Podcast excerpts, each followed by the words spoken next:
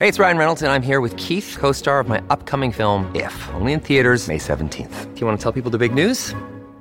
All right, I'll do it. Sign up now and you'll get unlimited for $15 a month in six months of Paramount Plus Essential Plan on us. Mintmobile.com slash switch. Upfront payment of $45 equivalent to $15 per month. Unlimited over 40 gigabytes per month. Face lower speeds. Videos at 480p. Active Mint customers by 531.24 get six months of Paramount Plus Essential Plan. Auto renews after six months. Offer ends May 31st, 2024. Separate Paramount Plus registration required. Terms and conditions apply if rated PG. 630 CHED Inside Sports with Reed Wilkins. Weekdays at 6 on 630 CHED. Well, man, that's sad news today. Bryan Anderson has passed away at the age of 78. Such a huge impact in Edmonton as a teacher, as a coach, and as a city councilor. Affected a lot of people's lives. Uh, I talked to a few people today who. Uh, who knew Bryan, were coached by him, or just knew him from the, the football community or the political community. And so many positive things I, I heard about Bryan. Uh, we're going to have Tim Enger on the show in about 10 minutes from Football Alberta, who played for Bryan Anderson in the early 80s at Harry Ainlay. And Tim Enger has gone on to be the executive director at Football Alberta. And he'll talk about Bryan's impact on him personally and uh, also on, uh, on sports and football in Edmonton and in the province. Really sad news. Uh, I, I got to know Bryan a little bit through through doing this job. And the, there was obviously a crossover between sports and some political decision making when uh, Rogers Place was well not even being built when it was under debate for whether or not it, it should be built. And uh, and Bryan Anderson came into studio one night and, and did an extended segment with me and and answered a lot of questions and um, there were a, a, lot of things coming up about the arena and the arena deal that uh, that he wanted to uh, that he wanted to clarify. And uh, you know, he always said, if, if you don't if you don't like the deal, that's that's fine. But there are certain things being said that, that simply aren't true, or that or that aren't going to happen, or that or aren't being portrayed accurately, or or maybe some misconceptions in the public. And and something always stuck with me that that he said that night during the course of our segment, and it. I already respected him quite a bit, but it made my respect for him grow. And perhaps, I mean, politicians uh, take a lot of flack. Sometimes they deserve it, but I, I do think most of them have their hearts in the right place and are, are, and are trying to do good. And and Bryan Anderson basically said to me, Reed, there are something like 10,000 pages worth of documents as it pertains to the arena deal and I've read them all. And it's my job to read them all so everybody else doesn't have to. And he was basically saying, uh, you know, if you think you know more than I do about what's going on here or have studied as much, you, you probably haven't. And that was uh, a pretty honest statement and uh, a pretty honest reminder of, of the work that he put in. A very passionate guy about the city of Edmonton, and certainly about the Edmonton sports scene. So we wish our, our, we send our condolences to Bryan Anderson and his family and loved ones. Certainly a great Edmontonian. He stepped away from public life in, in 2017 after being on council for on, on council for almost 20 years. He retired from teaching and coaching in '98, and then jumped right into city council that same year. So almost 20 years on city council, six consecutive terms. And in uh, 2019, a South Edmonton Park was uh, named the Bryan Anderson Athletic Grounds to honor his contributions. You can get more on 630ched.com, globalnews.ca. And as I mentioned, Tim Enger's coming up uh, in about five or six minutes here on Inside Sports. Thank you very much for tuning in tonight. My name is Reed Wilkins. We are into the long weekend. I'm always happy to hear from you at 780-496-0063. That is the number to both call and text. Uh, we'll have some cool segments tonight. The Kentucky Derby is tomorrow. We have an Alberta-owned horse in the race, Attachment Rate co-owned by Jerry Isbister, and yes, that is the father of Brad Isbister, who used to play in the National Hockey League. So Jerry will tell us uh, because of Jerry's travel schedule. I actually recorded this with him uh, yesterday. He was traveling most of today to get to the Derby. He was spending some time in uh, in Seattle working, and uh, then heading to uh, Kentucky today. But he's going to tell us a little bit about attachment rate, who is definitely a long shot in the race. Tiz the Law, the the overwhelming favorite going into the Derby tomorrow but uh, we'll have the story behind Jerry getting into the world of owning racehorses and uh, also the story of attachment race, uh, attachment rate a little bit later on. There's a new book coming out. It's got a cool title Loving Sports When They Don't Love You Back. Who has ever felt like that? Subtitled Dilemmas of the Modern Fan, uh, co authored by Kavitha Davidson and Jessica Luther. And both of them will join us on Inside Sports as well. That should be pretty fun. Well, speaking of fun, an absolute epic series and epic game seven, and it was played this afternoon at Rogers Place. Colorado came back from 3 1 down to force the seventh game.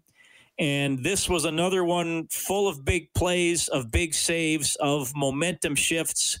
And ultimately, it is Dallas getting the victory. Who had Joel Kiviranta as one of the heroes of the 2020 playoffs? I'll give you a hint. I did not. He got a hat trick today. He scored early in the second period.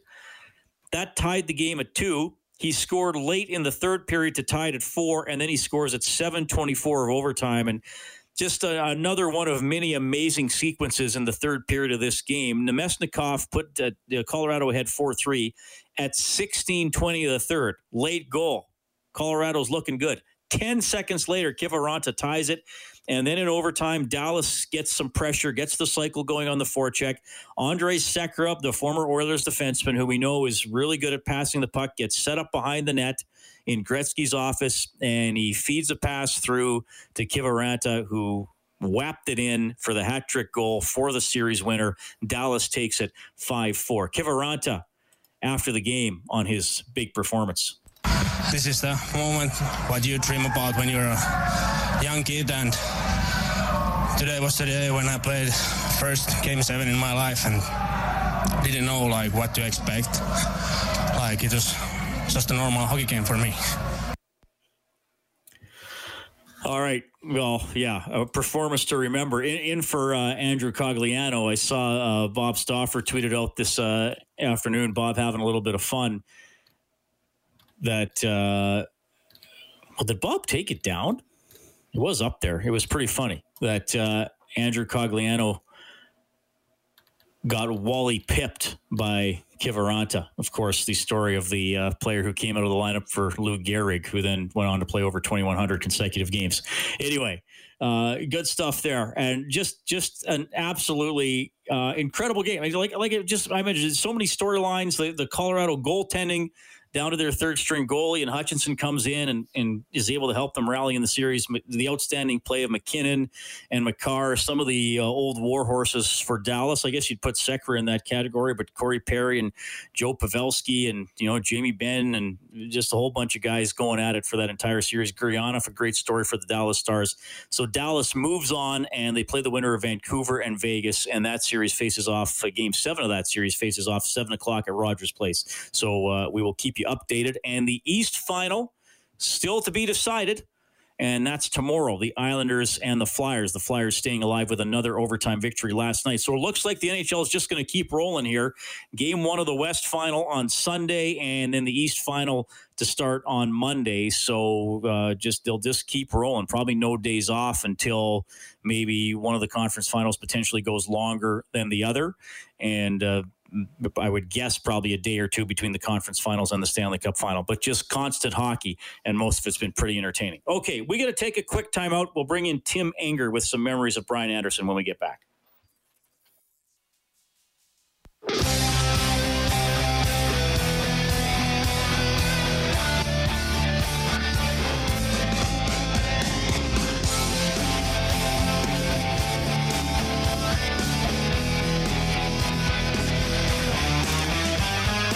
Thanks a lot for tuning in tonight. Blue Jays in action this evening. They trail the Red Sox uh, one nothing. That game is in the uh, top of the third. Actually, the uh, second game of uh, a doubleheader. Earlier today, the, the uh, Blue Jays won the first game 8 7. They're playing seven inning doubleheaders in the uh, pandemic affected season this year. Was mentioning off the top of the show, we uh, sadly today say farewell to uh, Bryan Anderson, the uh, legendary coach in the city of Edmonton, longtime city councilor, passing away at the age of 78. And to share some memories, the executive director of Football Alberta, it is Tim Enger. Tim, I wish it was under better circumstances, but thanks for coming on the show tonight. How are you doing? Oh, I'm doing doing fine under the circumstances. Uh, coach will be missed for sure, but uh, it's great to be able to reflect on his life. Yeah, well, such an important figure for for so many people, and uh, as a coach and an, as a teacher, that that's what I'm cool seeing so many uh, adults writing about the you know the Bryan Anderson they knew when when they were in their teens, and I know you continued a relationship with Bryan into adulthood, but it started for you uh, back in the early '80s, didn't it? Yeah, I was uh, living in the Southwest. A lot of us went to Harry Ainlay High School, and Coach Anderson had already been, uh, you know, quite established as a as a legendary coaching figure by that time, and it was a, you know, it was an honor to to to, to play for the man, but but it was even better just to learn. I mean, there's thousands of us out there right now. Not everybody, you know, that he coached got to go play pro, but but there's literally thousands of us that that learned the value of, of uh, probably the most important thing he taught us is just doing all the little things that make things special for your students, your athletes, and things of that nature. I know, you know, all the things I've done at Football Alberta over the years have always had a touch of Coach Anderson in there because just trying to do the little things that, that make it special, that make it important. I mean, he was quite clear, uh, you know, when you were there as a, as a student athlete, that it didn't make you any better than anybody else in the school, but you were part of something special, and it was something to be treasured. What was it about his demeanor as a coach that made him such a successful coach, do you think? Well, I can still hear that gravelly voice, man. If you didn't jump to when he he started talking, you uh, there's something wrong with you. I mean, he was he was he was forceful, he was purposeful, he had a great sense of humor. Um, he didn't broker any nonsense, but at the, at the same time, it, there just was an aura about the man that just uh, brought on uh, you really wanted to perform for him. You really did. You you you know you you you may have been kidding yourself in kind of the effort level you've put into things before, but uh, you know once you heard that voice, uh, you started to perform. And uh, we, we spoke uh, briefly earlier today. Still up till still a great memory for you. Uh, almost forty years later, a city championship with Bryan as your coach. Yeah, yeah, it was. It was. It was a great day. I mean, I remember, uh, you know, the uh, the the bus trip to Old Clark Stadium, playing in the mud there against O'Leary. We won 12 to nine. I mean, it was it was it was just a special time. Uh, you know, the most poignant memory I have about him, believe it or not, since I've heard of his passing, was was his depth chart. I mean, uh, the, in the old office he had at Harry Ainlay, he had a makeshift depth chart of uh, the football team on the back of his uh, office door, and all it really was was just a bunch of athletic tape with players' names on it and and you wanted to have your name on that, that tape. You wanted to have your name on that tape at the top of the list at your particular position, and it just drove us crazy. Every time you opened that door, we wanted to see where our uh, position was during training camps and stuff to see our names kind of go up and down with the basis of him ripping tape off the off the door. But but it was those kind of things, you know, the little things that made things special. You know, the basketball teams that he coached over the years you know, always you always got your name up on the uh, on the wall, um, and that wasn't present in a lot of schools. I mean, a lot of schools do it now, but I think he was one of the first people that uh, that had your your name was in lights. And I tried, you know, year after year to make that basketball team. Finally, did it in grade 12, and uh, and it was uh, you know it was one of the honors he bestows upon his athletes. Again, not to make you any better, but just to make it an incredible experience and something that you can you can cherish. And so that's you know kind of lasting memory that I know I share with a lot of people out there. I mean, ever since the news has come down, my phone's been uh, been ringing off the hook and texting with former buddies and former former coaches that uh, that uh, had an experience to to be part of it. I mean, the most courageous coaching thing I ever saw in my life is when Rick Gilson from Grande Prairie High School had to deal with the death of four of his players during the middle of the season and kind of guide his team and his community, uh, you know, as best he could. And and did a completely outstanding job. Well, guess who he was coached by? You know, he was another uh, Bryan Anderson product, and uh, and a lot of what uh, I've talked to Rick about today is just again the memories of what that man can instill in you to the character you can bring forward in leadership. Tim Enger joining us, Executive Director of Football Alberta, as we remember Bryan Anderson. Uh, is there anything, and especially now in, in your role, I mean, obviously you've gone on to a, a pretty prominent position here with Football Alberta anything that Bryan did that sort of changed? Uh, I, I, don't know if coaching standards is the is the right word, but you mentioned you know what a great coach he was and, and, and how he knew what he wanted. Is is there anything that he has done that is now kind of taught as uh, something that the, the, an approach that younger coaches should have? Well, I think you know anybody who's ever was coached by him um, kind of recognizes the kind of attention to detail that he always had. And uh, you know, I'm not saying other coaches at the time didn't have that, but but but the detail of on the field and the off the field stuff. I mean, we had everything going for us there. We had, you know, team meals prior to games. I didn't. I haven't heard of anybody else doing that. We had. Uh, uh, rookie shows that uh, that kind of allowed you to be initiated into the team in a uh, in a rather safe, non-hazing environment. But but again, something important to build the camaraderie in the teams. I tell you, one of the things that he doesn't get any credit for is he was one of the fathers of the, the modern day high school provincials. Uh, there were four gentlemen: uh, Larry Wilson from Stettler, Gary DeMann from Calgary. Cliff Walters uh, from Lethbridge, all you know, similar legends in their own areas, and Bryan Anderson, who who in 1985 brought forth, uh, you know, what is now ballooned into one of the, you know, biggest fall events we have every year, and. Uh, you know, is, is before we didn't have that because I can remember talking to Coach Anderson after our 1982 city championship because as, as great as that was, we went back to the school and that was it. We didn't get to go to provincials. Meanwhile, there's the volleyball team packing up their stuff, waving at us on their way out the door. Yeah, we're off to provincials, and and he knew it was unfair at the time too. And so he spent a lot of his time in the early '80s working with other people around the province to get it going. So, you know, for anybody out there who's uh, participated in provincials, you owe Bryan Anderson a, a debt of gratitude because it was guys like him that, that pushed it forward. When he retired from teaching and coaching, were you surprised that he went into civic politics? Uh, you know, a little bit, but then again, not really. I mean, the man had a lot to give. You know, you can head out to the golf course if you want, or you can continue to uh, to, to to lead. And again, uh, you know, he had a good sense of knowing uh, I won't really call it unfairness, but just things that needed to be taken care of. We needed to get football into provincials. He took care of that. Uh, if you look around the city and look at all the artificial turfs out there, the ones in the woods, the ones at Jasper Place, Clareview, Clark, you know, they all have his fingerprints all over it. Plus, you know, the development of the rec centers. Why? Because he knew there was a need. I mean, we live in, you know, that always drove me nuts, especially in my early years at Football Alberta uh, recognizing that we, we're probably the, the, the, farthest north of any major city in, in North America that offers uh, a large scale of outdoor athletics. And yet, uh, prior to Bryan Anderson getting on council, we did not have a single artificial turf field. And uh, with our, you know, the, the weather turning on us in October, it was just made no sense. I mean, how many times we played in mud holes and and uh, and frozen fields and and uh, thanks to him now, you know, since since he got his fingers on these things in the 2000s, every athlete in football that plays deep into the season, um, you know, there are some teams that will never play a game on grass, and uh, and that's that again has his fingerprints all over it in terms of. Uh, you know, I heard uh, former Mayor Mandel say today there's no, there's a section of Edmonton that doesn't have his fingerprints all over, and that's that's that's a good example of it. And it's because that, and among other things, he he saw a need and he had more to give and he gave. Oh boy, did that man give. So we're very fortunate to have him as a citizen of the city. Yeah, absolutely. Tim, thanks for those memories and, and that perspective. Uh, man, it, it's it's it's a tough day, but it, it is heartwarming to hear from people like you and, and see so many posts on social media of, of all the the positive impacts that, that Bryan Anderson had on the city and on so many Edmontonians. Thanks for checking in tonight. Not a problem. Thanks, Reed.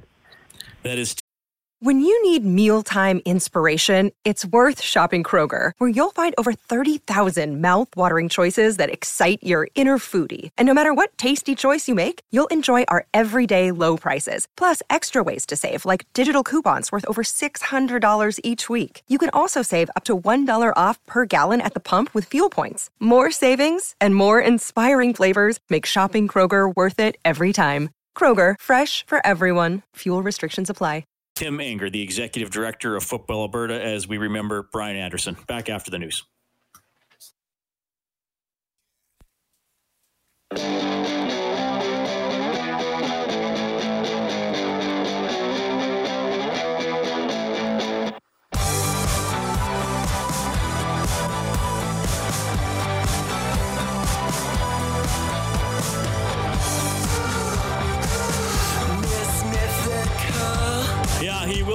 Be. A truly great Edmontonian, Bryan Anderson, passing away at the age of 78. We just had some perspective from a gentleman who played for him in the early 80s and continued to deal with him as the executive director of Football Alberta. Tim Enger was just on the show. Bryan Anderson, uh, great coach, great teacher, great city councilor, and uh, we lose him at the age of 78. That's a tough one. The hockey game was an absolute beauty. It was Dallas winning seventh game in overtime. Joel Kiviranta, third career playoff game, gets the hat trick. He tied it late in the third, won it at 724 of overtime. So Dallas advances. They play the winner of Vegas and Vancouver. That game coming up in about half an hour at Rogers Place. And the Blue Jays in action. They won the first half of their doubleheader against Boston 8 7. And they are trailing in the third inning, the second game of the doubleheader, 2 nothing. Seven innings for the doubleheaders there. Raptors back at it tomorrow and uh, another game seven in the NHL tomorrow between Philly and the New York Islanders. Thanks a lot for tuning in. My name is Reed Wilkins. I uh, appreciate some of the texts I've had coming in, uh, remembering uh, Bryan Anderson. Appreciate you sharing those memories with me uh, as well. 780 496 0063 is the number to call and text. Well, I started, uh, I started seeing some Twitter activity recently about a book that was coming out, and I thought, well, my goodness, that looks like that could be fun to talk about. Uh, I love the title because just the title itself, I think, will spark uh, emotions in sports fans. It is called Loving Sports When They Don't Love You Back. And I am pleased to welcome the co authors of the book to the show, Kavitha Davidson and Jessica Luther. Good evening. How are you doing tonight? Doing well. Thank you for having us. Yes, thank you. Thanks a lot for popping on. Who's who's who here? This is the first time we've ever chatted. Sorry, this is Kavitha. Okay, that's Kavitha and Jessica. You're there as well. Well, I'll, I'll start with you, Kavitha, since you jumped in there. Before we get to the book, I, I, I want to give the audience a chance to get to know the, the, the, two of you a little bit. Kavitha, tell us a little bit about yourself, your your sports background, your sports media background. Sure, yeah. Um, I'm a sports writer. I'm, I'm, born and raised in New York City. Um, and right now I host uh, The Lead, which is the Athletic's Daily National Podcast. Um, and I am also just a sports writer. I have a sports business writing background. And Jessica, what about you? Yeah, I'm a freelance sports writer. I live in Austin, Texas. And I guess I'm best known for working on gendered violence in sport. I helped break the Baylor football case a few years ago. People know that. I authored a book called uh, Unsportsmanlike Conduct, College Football, and the Politics of Rape about four years ago, and I co host a feminist sports podcast called Burn It All Down. Okay, awesome stuff. So, and whoever wants to jump in here, how, how do the two of you get to know each other? Do you have some uh, athletic, shared athletic or media background? where's the connection come from? It's it's really funny actually. Um, we've obviously been asked this question a lot since um, since talking about this book. We met on Twitter. Twitter is, is actually good for a couple of things. Reed, I guess if it if it showed us your book, that's one thing, and then it also connected uh, me and Jessica. We you know we've been I think we, we both started writing about sports professionally around the same time. For me, it was around um, seven years ago. And, you know, a lot of what we both cover is kind of the intersection of sports and societal issues. Like Jessica said, she writes a lot about um, sports and gendered violence, and I've covered that a lot, you know, and, and also sports and race and also business and things like that. So we just found that we had similar interests, and we we both love women's sports. Also, we're both huge advocates for for women's sports. So we just you know started to become part of the same conversations on Twitter. And honestly, I don't think we ever met in person until we had already signed a book deal together. Oh, wow. Yeah, that might be right. Yeah, that sounds right. Okay, so which one of you uh, pitched this? Let's try and write a book together, but never see each other. it's, I mean, it's hard now to remember the origins of everything because it's been so many years. It takes so long to write a book. But I initially had this, a friend had brought me this idea. You should write a book on all these different issues in sports and culture. And I was like, yeah, okay. But then Kavitha and I, at some point, were joking about those pieces that come out, especially around the Super Bowl every year for geared towards women that are like how to talk about football with your boyfriend when the Super Bowl is on. Uh, really, you know, imagining a sports fan, especially a um, that they're always men, that women don't know anything about them, that they need these kind of football 101. And we were joking that we should write like the opposite of that, like how to talk to um, your boyfriend when he doesn't know anything about sports. And it sort of morphed over time into a more serious project, as you've seen uh, with the book. probably our editor at UT Press, the University of Texas Press. He's probably the one that steered that ship that direction. Uh, but yeah, it sort of just began as kind of a snarky joke. Does one of you does one of you not have a spouse that is not a sports fan? My husband doesn't care at all about sports. Okay. I should I should say he has learned to watch tennis with me. And when we were in college, we went to Florida State University, which had a huge football program. But I went there to watch football.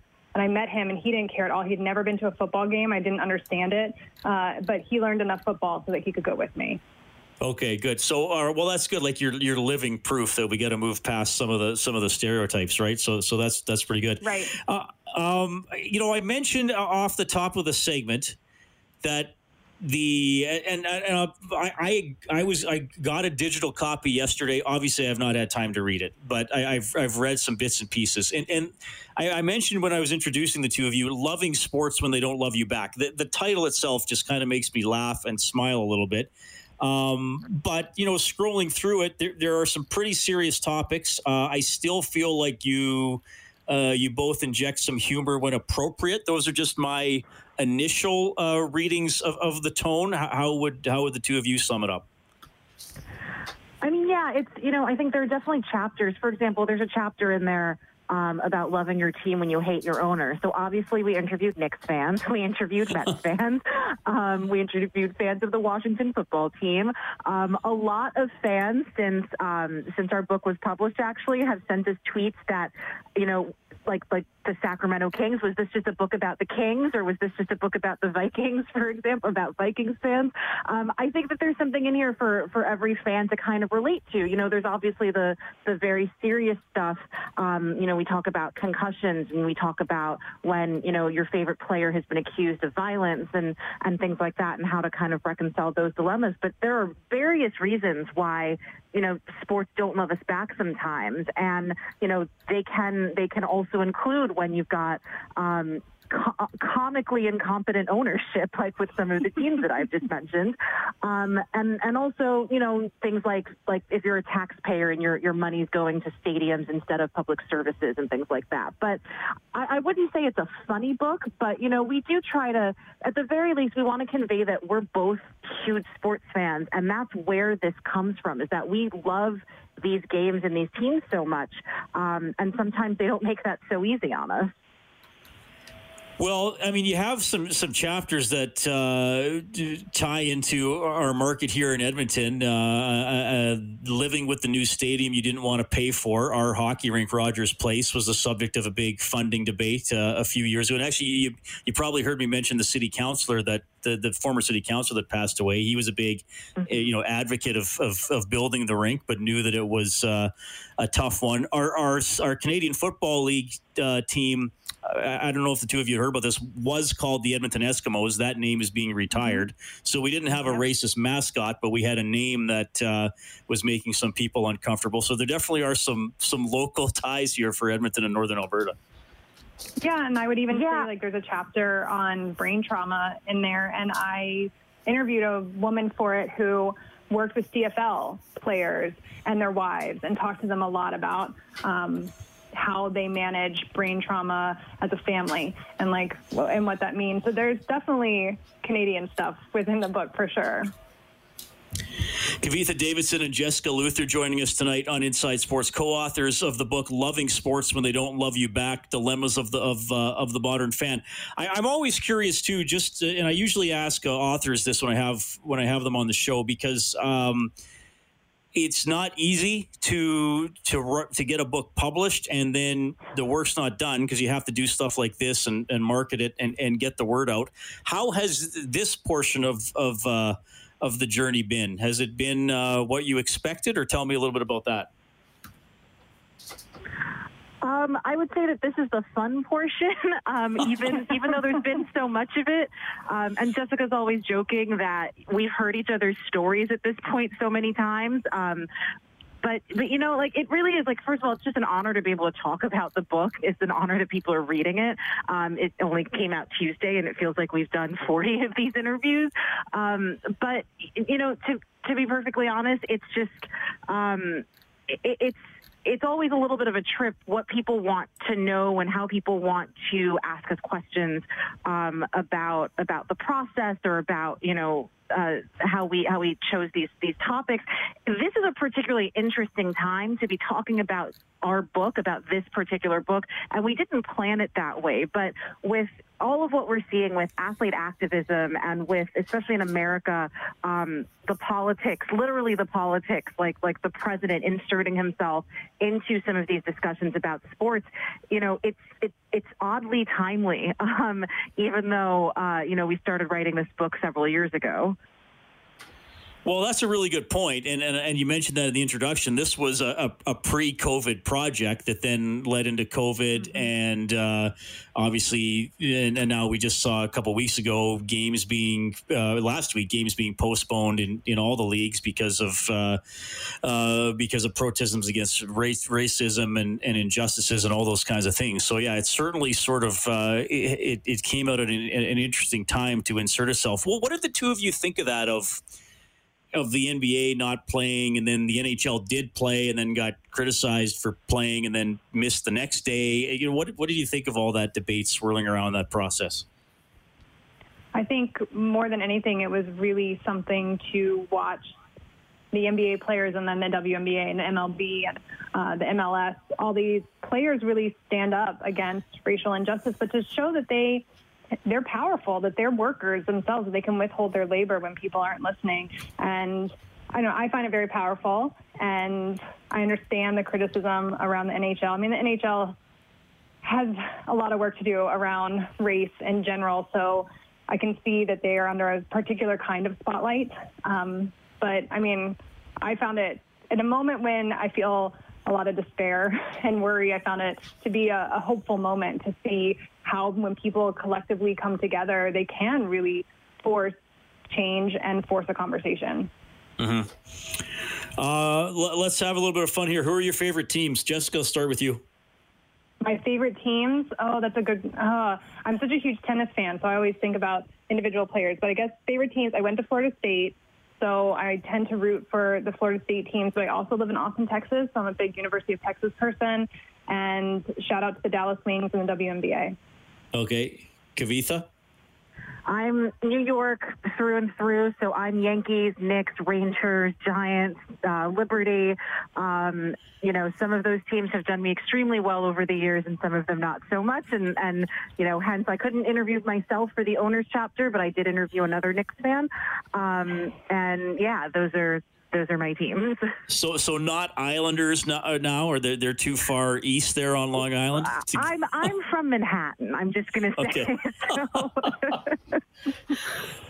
All right. Well, but you must be anti-Philadelphia, though. If so, you must well, be so going Islanders my, tomorrow. My best friend is actually an Islanders fan, and I told her this is the first time that I'm actually rooting for you because the hatred for the Flyers runs so much deeper. Um, at least for for Rangers fans of my age, there's definitely a generation of Rangers fans uh, who who hate the Islanders way more than I do. Um, but yeah, we are we are rooting for the Islanders in this house right now. awesome stuff. Okay, so loving sports when they don't love you back, and it, it, just came out Tuesday, so people can find it already or order it online. Yep, every anywhere you buy a book. Okay. Well, thanks, uh, Kavitha, Jessica. Thanks a lot for checking in tonight. All, all the best with this uh, really cool project. Hope it does well for you, and I hope we can talk again. Thanks for making time for us here in Edmonton. Thanks so much for having us. Right on. That is Kavitha Davidson and Jessica Luther. And uh, yeah, loving sports when they don't love you back. Pretty cool project. So they talked about uh, how they uh, how they got into that, why they wanted to to write it, and we'll uh, we'll see where it goes. Pretty interesting, uh, pretty interesting topic for sure. 780-496-0063 is how you can reach out by calling or texting. It is Inside Sports on 630 CHED.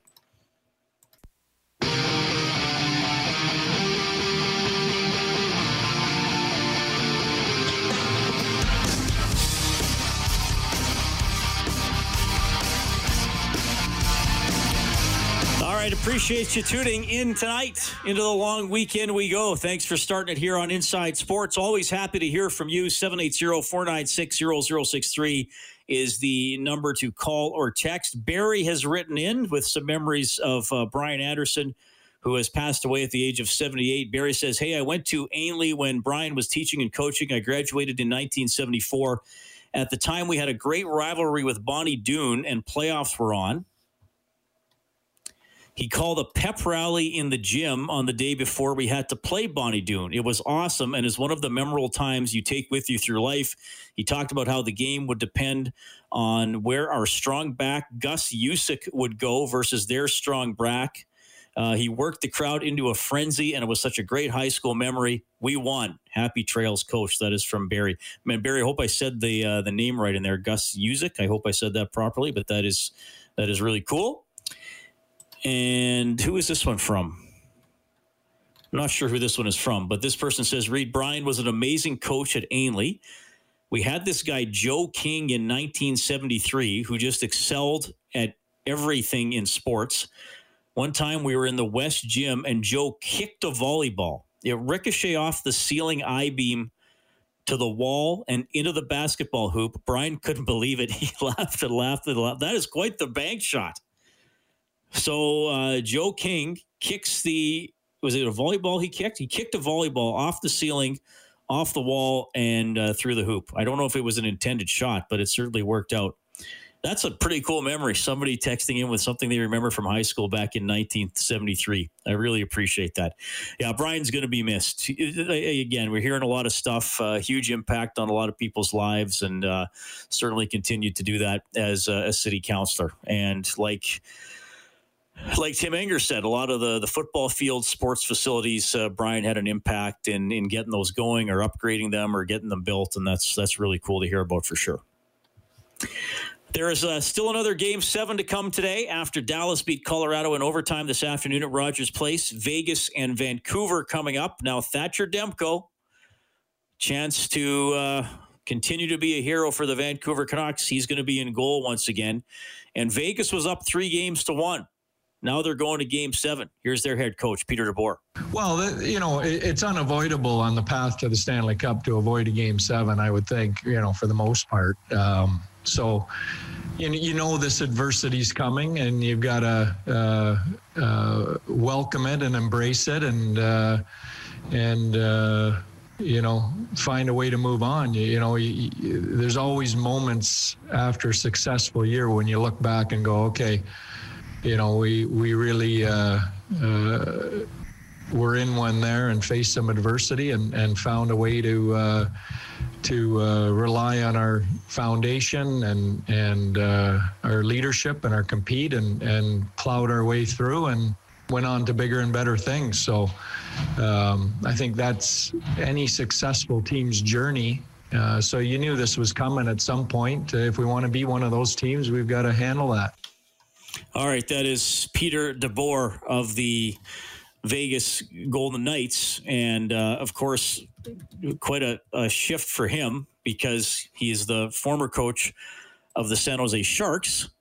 And last year in the spring, when we had hockey being played at its usual time, uh, he was the coach of the San Jose Sharks and went seven games against Vegas and uh, had that controversial penalty call, and they went to seventh game overtime, and it was the Sharks who would advance uh, in that one. So anyway, just the, the ties there are interesting. And for Dallas, don't forget Dallas last year went to Game Seven overtime in the second round against St. Louis and had a couple of pretty close calls and almost won the series on a couple of occasions. And then Patrick Maroon eventually scored in overtime for the Blues and the Blues go on to win the Stanley Cup. So much, so much tension in the playoffs, so many storylines. It's been fun to watch. All right, we got a break for the news. A little bit of Kentucky Derby talk when we get back. Jerry Isbister is the co-owner of Attachment Rate, first Alberta-owned horse in the Derby since 2006. Jerry is the father of Brad, who used to play in the NHL and was an Edmonton Oiler. He's coming up. 630 CHED Inside Sports with Reid Wilkins. Weekdays at 6 on 630 CHED.